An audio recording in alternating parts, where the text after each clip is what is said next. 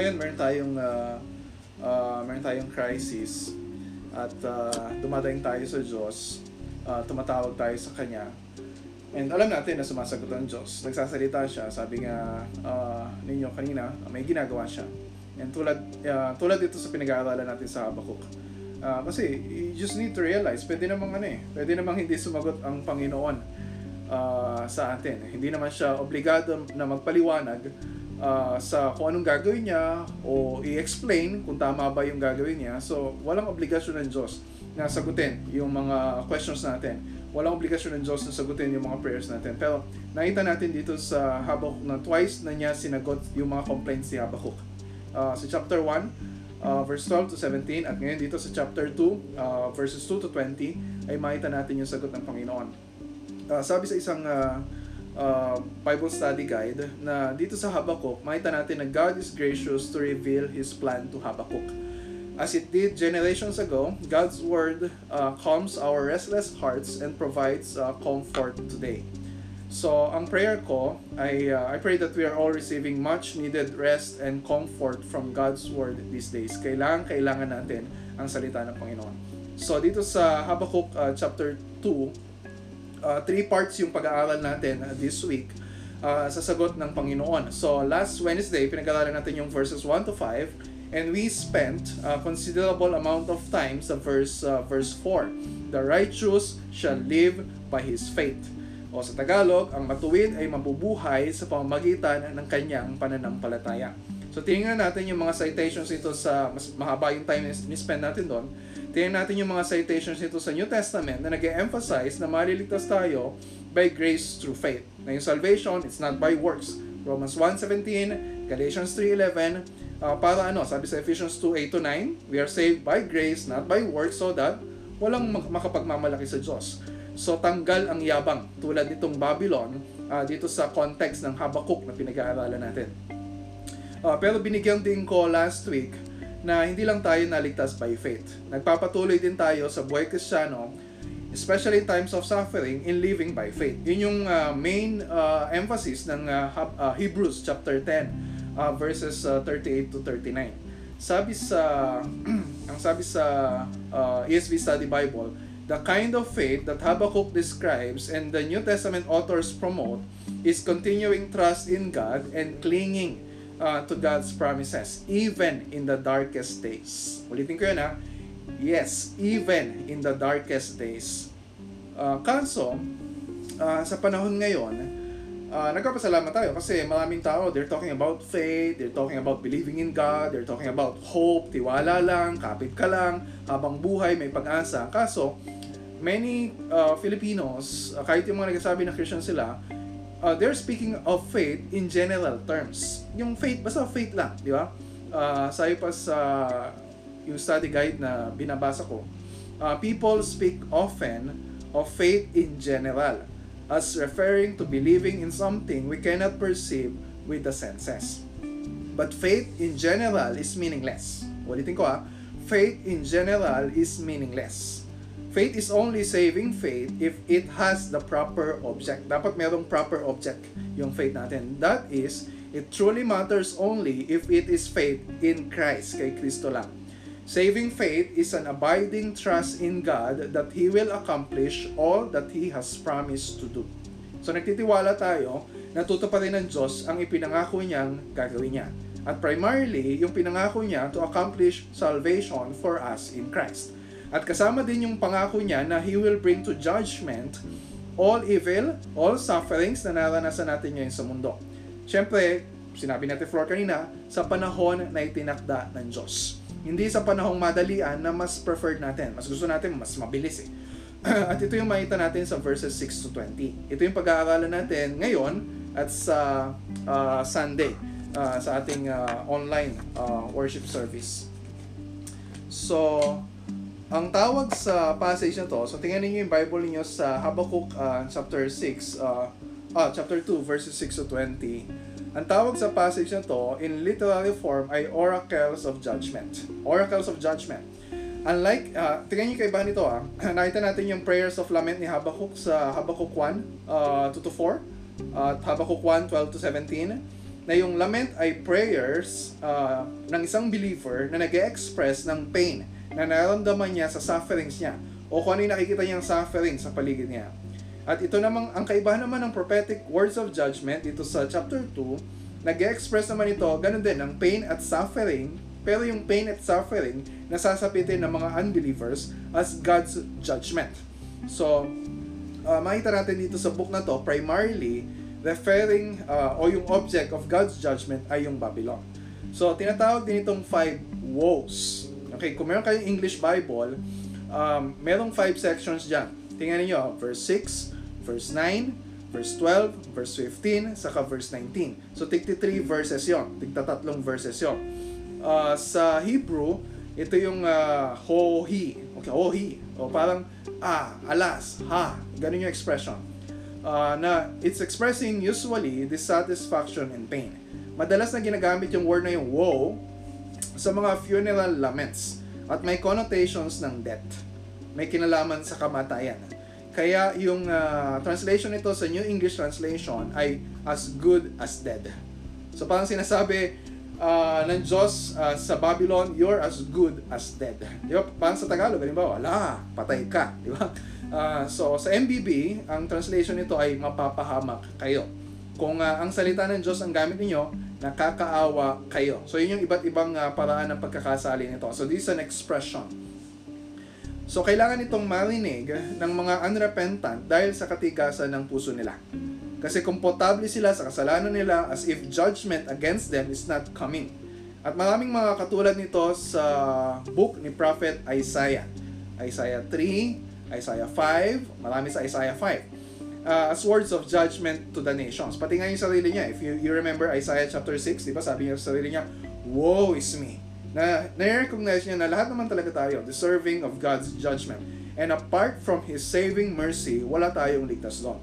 So maging ang Panginoong Yesus, He used three kinds of hard words sa mga, these kinds of hard words sa mga Pharisees na religious hypocrites. Matthew 11, Matthew 18, at mahaba sa Matthew chapter 23. So pwede nyo tingnan yon sa personal time niyo. So uh, before we continue dito sa passage na pag-aaralan natin, um, it is worth noting na meron tayong ano, meron merong iba't ibang uh, aspects of uh, suffering na we must uh, keep in mind. Na parang when we talk of suffering, wag wag nating basta i-box uh, sa isang uh, category. Yes, alam natin, uh, we live in a fallen world kaya may suffering. Kung walang kasalanan, walang suffering. Okay? But suffering has different intent, design, purposes for different people. Para sa atin, na mga anak ng Diyos, if we are children of God, we are in Christ, yung suffering na experience natin, hindi parusa. Okay? It's not, it is not punitive, not to punish us. Uh, yung suffering na experience natin, refining, faith strengthening, and maturing us para maging katulad ni Kristo. Pero for unbelievers, merong different uh, purposes yung suffering. For one, ang purpose ni God, it is a call to repentance. Kasi, yung uh, halimbawa, yung judgment na mag uh, isa-suffer ng uh, Babylon dito sa uh, verses 6 to 20. So it's a preview of the coming judgment. Na yung yung sasab yung mababasa natin dito uh, sa section na to ay higit na malalang trahedya pa yung sasapitin ng mga unbelievers kaysa dito sa sinapit ng Babylon, kaysa sa nangyayari ngayon sa uh, pandemic sa buong mundo. And so, for us believers, uh, in when, when we view suffering, dapat nating tandaan the best is yet to come. Di ba sabi sa 1 Peter uh, chapter 5, after we have suffered for a little while. Panandalian lang yung suffering natin. Pero, if you are among the unbelievers, at marami tayong mga kaibigan, marami tayong family members un- unbelievers, the worst is yet to come. Okay, so, uh, with that in mind, uh, the way you listen to this, yung tinatawag na prophetic words of judgment dito sa verses 6 to 20, ay nakadepende sa status ng relationship mo kay Kristo. So, are you in Christ? Yun yung question. Inako na, pag ikaw ay na kay Kristo, ibig sabihin, lahat ng parusa, lahat ng uh, uh, kahirapan, lahat ng punishment na narapat para sa ating mga kasalanan, inako na ni Kristo. Yeah? He suffered all this judgment uh, in our behalf. And yun yung good news. Pero merong bad news.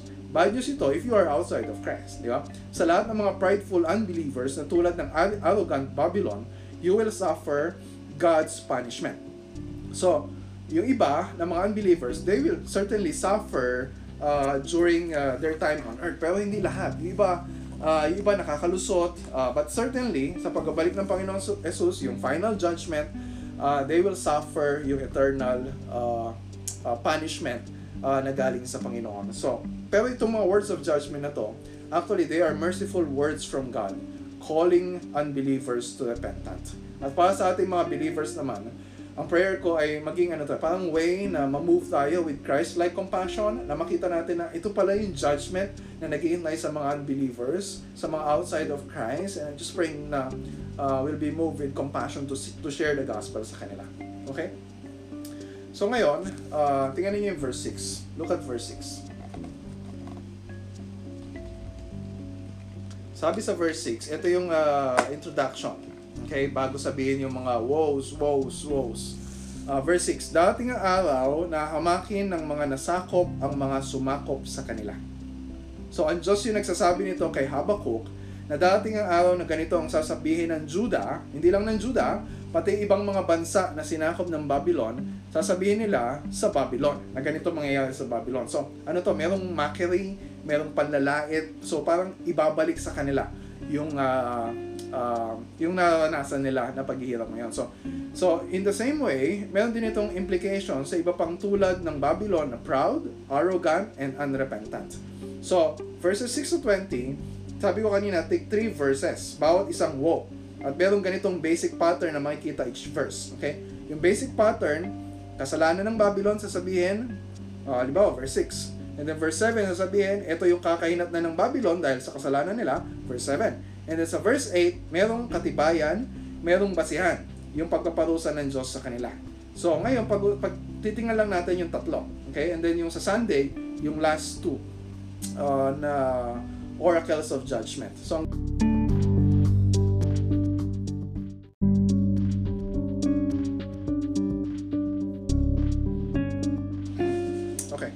So sa verses 6 to 8, ito yung uh, first ano, uh, first uh, words of uh, judgment. So ano yung kasalanan nila dito?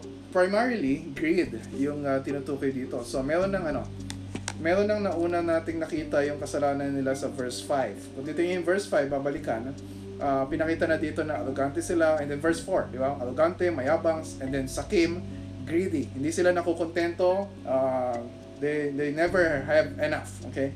So, kailangan nilang sakupin as many nations as they can. Ito yung uh, kasiyahan nila. Gusto nila mapasa kanila ang uh, lahat ng mga bansa. So, dito sa verse uh, verse 6, kinuha, sabi, sabi sa verse 6 ninyo, kinuha ninyo ang hindi sa inyo. So, yung sinabi dito na how long, di ba pa, how long, ang tagal din na sila ay hindi mapaparusahan, ay echo din ng sinabi ni Habakkuk uh, sa chapter 1 verse 2. So matatagalan pa bago tuluyang maparusahan ang kasalanan ng Babylon. Uh, sa pagkapayaman nila, uh, sa pilitan, may pagnanakaw, mayroong extortion, and lahat ito ay expression ng greed at covetousness at paglabag sa utos ng Diyos. Diba? You shall not steal, you shall not covet. So dahil dito, so inyong kasalanan. And sa verse 7, tingnan yung verse 7, look at verse 7. Dahil dito, ano yung kapahamakan na kakahinat na nila? Tingnan yung verse 7 ha, yung simula na sabi, biglang darating. Meron biglang darating. It's surprising. Hindi nila in-expect. Uh, hindi sila prepared uh, doon sa darating. Ano yung darating? Merong, uh, binanggit din kanina ito, merong great reversal of fortunes. Yung mababaliktad. Diba? Parang gulungan na umiikot. Na sila naman ngayon ang mangungutang at pipiliting magbayad. Sila naman yung maghihirap. Sila naman ang tatakutin at aalipinin ng iba. Sila naman ang nanakawan. Okay? And then, uh, yung yung pangatlo, yung verse uh, yung verse 8, yung primary primary question na uh, nakita ko na sinasagot dito ay ano yung katibayan ng parusa na Ba- bakit ganoon? Bakit ganoon ang parusa ng Diyos sa kanila? Ito yung tinatawag na sa verse 8 na retributive justice ni God. Kung anong ginawa mo, yun din ang gagawin sa iyo. Diba? Sabi sa Exodus 21 after the Ten Commandments, an eye for an eye, a tooth for a tooth.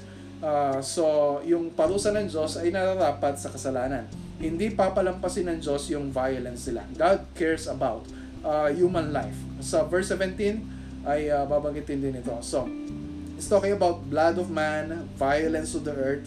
Hindi ito hin- ang Diyos hindi parang, di ba, minsan pag nanonood tayo ng mga violent na mga movies o kaya mga TV series, parang na-enjoy pa natin. No.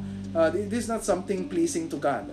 Sabi sa Genesis 9, very early on sa story ah, ng Bible, ah, sabi niya kay ah, Noah, And for your lifeblood, I will require a reckoning.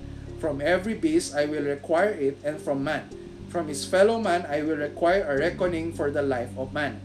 Whoever sheds the blood of man, by man shall his blood be shed. For God made man in his own image. Mahalaga sa Diyos ang buhay ng tao, kaya sisingilin niya ang sino mang ah, papatay sa tao. So there's a time for uh, there's a time of reckoning for the injustice and violence that God's people suffered. Hindi papalampasin ng Diyos ang kasakiman at karahasan sa mundo. Okay, so pangalawa, uh, verses 9 to 11. So kanina, primarily greed, pero marami rin iba, greed, violence. Uh, dito naman sa verses 9 to 11, materialism. So ano dito, kambal din ito ng greed. Uh, at, it, actually, ito yung, uh, ito yung nasa ilalim ng greed. Ito yung nagpapatakbo sa kasakiman. Yung maling paniniwala na yung security natin ay nakasalalay sa dami ng kayamanan natin at kung ano yung gina- magagawa ng kayamanan na to para sa atin. So, uh, kanina sabi nga ni uh, Kuya Ray sa simula ng sharing natin ng mayaman, mahirap, ay talagang ni-reveal ng Panginoon na wala tayo may pagmamalaki ngayon. And dito, ito yung problema ng Babylon. Nagmamalaki sila, ang yabang-yabang nila. Uh, sa verse 9, uh, tingin yung verse 9, sinabi doon, nagpapayaman sila at the expense of others. Yung pinantayo nila ng bahay para sa kanila, para sa pamilya nila, galing sa evil gain. Sabi sa ESV yun. And then sa NET, unjust gain. Sa MBB, nakaw na sa lapi, perang nakuha sa masamang paraan. Yun sa translation ng ASD. And then, tingin yung verse 9. Inihalin tulad sila sa isang agila, yung naglalagay ng pugad sa, sa mataas. Bakit mo ilalagay yung pugad sa mataas na lugar? Para safe, uh, from danger, uh, para secured. So, yung ugali dito ng uh, Babylon, hindi ito, it's not just about, yes, it's good to care for your family, pero uh, ito selfishness eh. You're just thinking of yourself without regard for the welfare of others. At mas malala pa, at the expense of others yung ginagawa nila. So, yun yung kasalanan nila. At ano yung kakahinatnan nilang kapahamakan? Verse 10. So, nasa verse 10 na tayo, ha? Verse 10. Sa verse 10, nakasulat yung consequences ng kasalanan nila.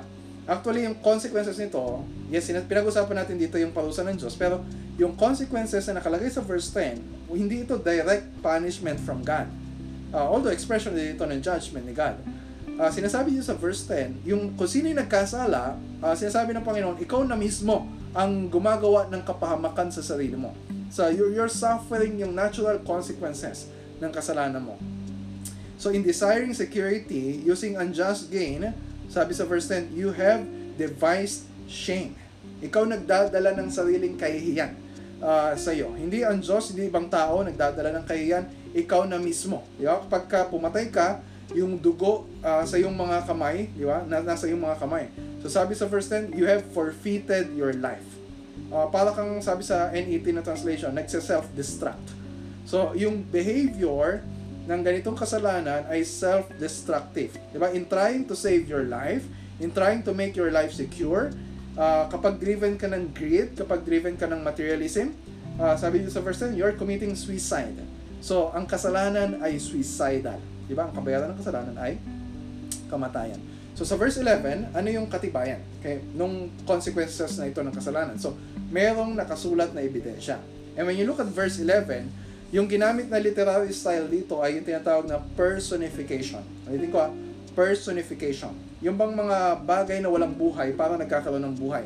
So, ang sabi dito sa verse 11, sumisigaw ang mga bato sa pader. Aalingaw-ngaw ang buong kabahayan. Ano ibig sabihin? Ibig sabihin, itong ginawa nilang bahay, itong ginamit nila ng pera para ipampatayo ng bahay nila o anumang project nila, uh, hindi nila maitatago yung yaman na ninakaw nila. Diba? Tulad ngayon, diba? May mga politicians.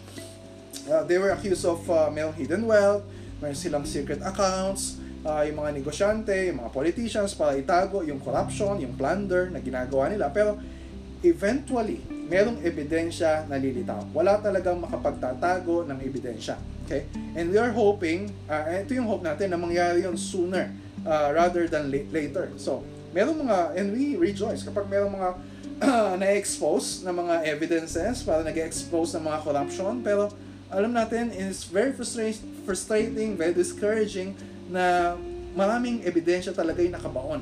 Maraming sekreto ang hindi nare-reveal. Pero ang hope sa atin dito sa verse 11, one day, all secrets will be revealed. Walang may tatago. Di ba sabi sa uh, Matthew 10.26, Have no fear of them, sabi ng Panginoon. For nothing is covered that will not be revealed or hidden that will not be known.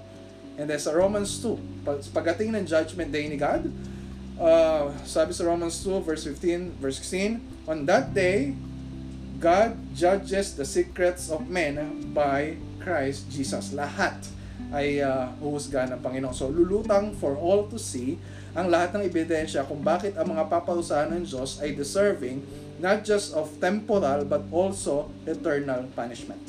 Okay, so yun yung unang woe, and then pangalawang woe sa verses 9 to 11, and then yung pangatlo, ito yung last, uh, verses 12 to 14. So ano yung kasalanan nila dito? Uh, actually, yung uh, hindi lang small time yung greed nila. Hindi lang small time yung materialism nila. They were really ambitious.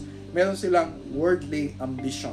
Wala namang masama na mag-ambisyon. Pero tingnan nyo sa verse 12. Anong ginagawa nila? Nagtayo kayo ng lungsod, itinayo ninyo ang bayan. Hmm, wala namang masama doon. Ang intent naman ni Lord for us, di ba, when God created us, is for us to have dominion over all His creation. Uh, hindi yung ginawa nila ang masama, kundi yung paraan kung paano nila ginawa ang ginawa nila. Yun ang masama. Uh, sabi sa verse 12, sa pamamagitan ng kasamaan. Sa pamamagitan ng pagpatay. So yung ginawa nila ay sarili nilang diskarte sarili nilang paraan at the expense of others, wala silang pakialam na sa pagsunod sa mga utos at kalooban ng Panginoon. Hindi ba ganun nangyari sa Tower of Babel? Uh, Genesis 11, di ba? Ang taas ng ambisyon nila. Matayog yung ambisyon nila. Gusto nilang maging great in their own ways. Di ba? Walang masama na maging great, pero sa sarili nating paraan, doon nagiging masama. So anong kinahinatnan nung mga nagtayo ng uh, Torre ng Babel? Ikinalat sila ng Diyos na baliwala yung ambitious project nila. At ganito din yung message ng Diyos uh, sa time ni Habakkuk. Ganito din yung message ng Diyos sa time natin ngayon. Na anuman yung inaambisyon natin na hiwalay uh, sa kalooban ng Panginoon, walang patutunguhan. Tingnan niyo yung verse 13. Anong kakainatnan? May mapapala ba sila in the end? Wala. Wala silang mapapala. Tingnan niyo yung verse 13. Susunugin lang yung mga itinayo nila susunugin lang. Kaya mawawala na ng kabuluhan ang inyong pinagpaguran. And that's very frustrating. Yeah? And this judgment or decree is from the Lord.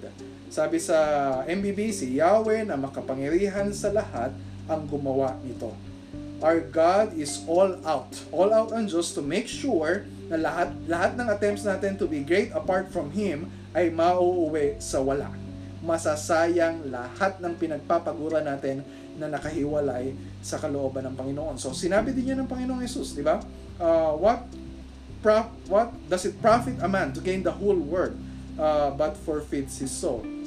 And sinabi din niya doon sa, you remember yung parable of the rich fool? na marami na siyang kayamanan, nagtayo na siya ng uh, kung ano-anong mga mga buildings pero ipon pa rin siya ng ipon, 'di ba? Sabi sa kanya ng Panginoon at the day na mamamatay siya, you fool. Uh, walang patutunguhan lahat itong uh, uh, ginagawa mo. So, ulit, hindi ano, hindi masama ang kayamanan. It's not about money. It is about what we pursue. Diba? We pursue not the things of this world, but we seek first the kingdom. Matthew 6, 9 to 11, yung prayer na, Your kingdom come, Your will be done, and seek first the kingdom sa verse 33. So, that's our pursuit as Christians. So, dito, uh, makita natin na bakit galit ang Diyos sa mga taong ang ambisyon ay magtayo ng sarili nilang kaharian. Bakit galit ang Diyos sa mga tao na gusto na sila yung nasusunod, na sila yung natatanyag? Makikita natin sa verse 14. Ito yung last verse ng pag-aaralan natin. And mamaya we'll take a look at uh, yung ano implication ito sa nangyayari sa buong mundo ngayon. Verse 14. Malinaw na ang plano ng Diyos ay para maitanyag ang kanyang pangalan. Look at verse 14. For the earth will be filled with the knowledge of the glory of the Lord as the waters cover the sea for the earth will be filled with the knowledge of the glory of the Lord as the waters cover the sea.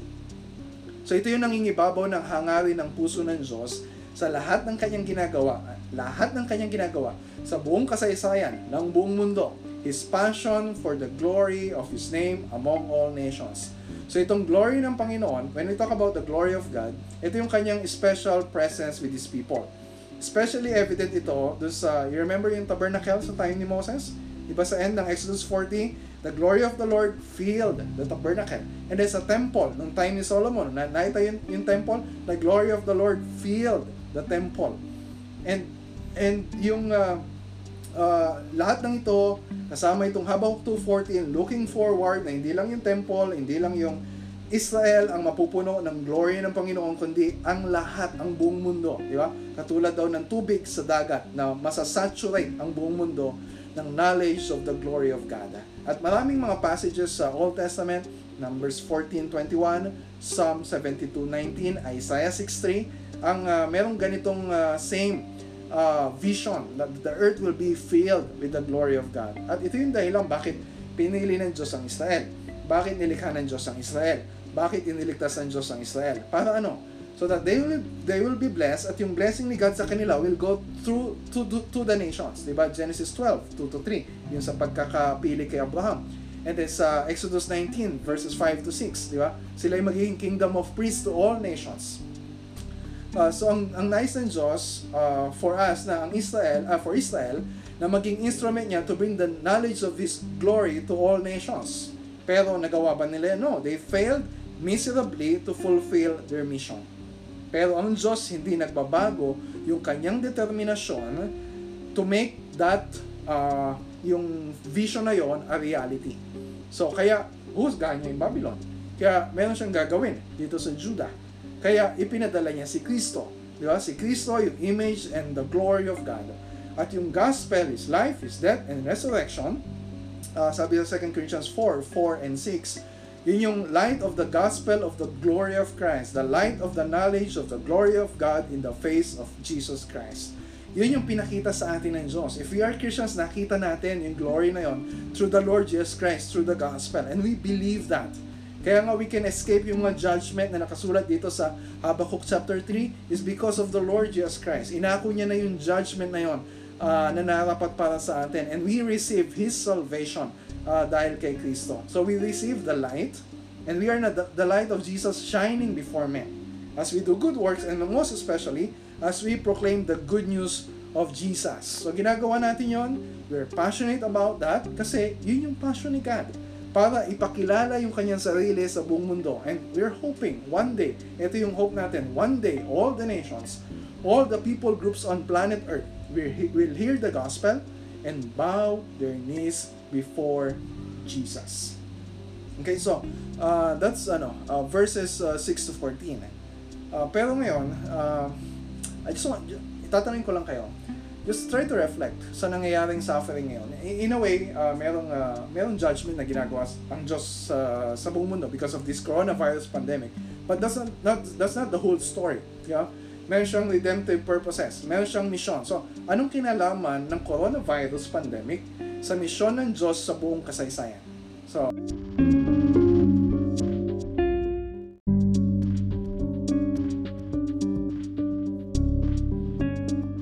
So dito sa uh, pag-aaral natin sa uh, Habakkuk chapter 2, uh, nakita natin na kung minsan si Habakkuk and then tayo, we have a limited scope uh, pagdating sa suffering. That's why we complain. Pero sumasagot ang Diyos. Pinapakita niya na uh, may ginagawa siya hindi lang sa buhay natin. May ginagawa siya hindi lang sa pamilya natin. May ginagawa siya sa buong mundo. Di ba? He is at work in bringing history uh, para dalhin ang takbo ng kasaysayan dun sa end goal. Di ba? Yung ultimate goal niya na lahat ng lahi sa buong mundo ay luluhod sa Panginoong Yesus, sasamba sa Kanya. So, yung prayer natin, yung longing natin, yes, we can, ano, we can complain uh, sa mga sufferings natin, pwede naman natin idaig sa Panginoon niya. Pero hindi pwede na hanggang doon lang. So ang ang ang ang nice ng Panginoon ay itong mga lament natin, itong mga sufferings natin, dinadaig natin sa Panginoon will lead in a uh, uh, in a vision na makita natin kung anong ginagawa ng Diyos sa buong mundo. And ito yung prayer na makit mangyari, prayer din natin na mangyari ngayon during this pandemic na itong mga judgments sa Habakkuk chapter 2 na sinabi ng Diyos na mangyayari ay nangyari talaga in history. Uh, na talagang bumagsak ang Babylon. That's 539 BC. So sure na mangyayari yung sinabi ng, ng, ng Diyos. And so we can have greater assurance na lahat ng sasabihin niya ay sure din na mangyayari. So, and a greater day of judgment ang nagiintay uh, sa mga katulad ng Babylon. And uh, ang good news sa atin, sure din yung sinabi niya na salvation we have in Christ, di ba? And itong time of suffering during this pandemic, ginagamit ng Diyos to spread the gospel to all nations, to awaken sinners, all nations to the glory of God, and to call them to repentance and faith in Jesus. So, ibig sabihin, kung itong ginagawa ng Diyos, dapat uh, we join God in what He's doing among the nations. So, wag nating sasayangin yung mahabang quarantine time na meron tayo. Diba? Let's pray hard for the nations. And let, hindi lang pinagpe-pray natin yung bansa natin, di ba? Lahat ng bansa. Let's pray for the nations. And let us be creative in sharing the gospel. Katulad sinabi niyo sa iba. Uh, sinabi ng iba sa inyo kanina.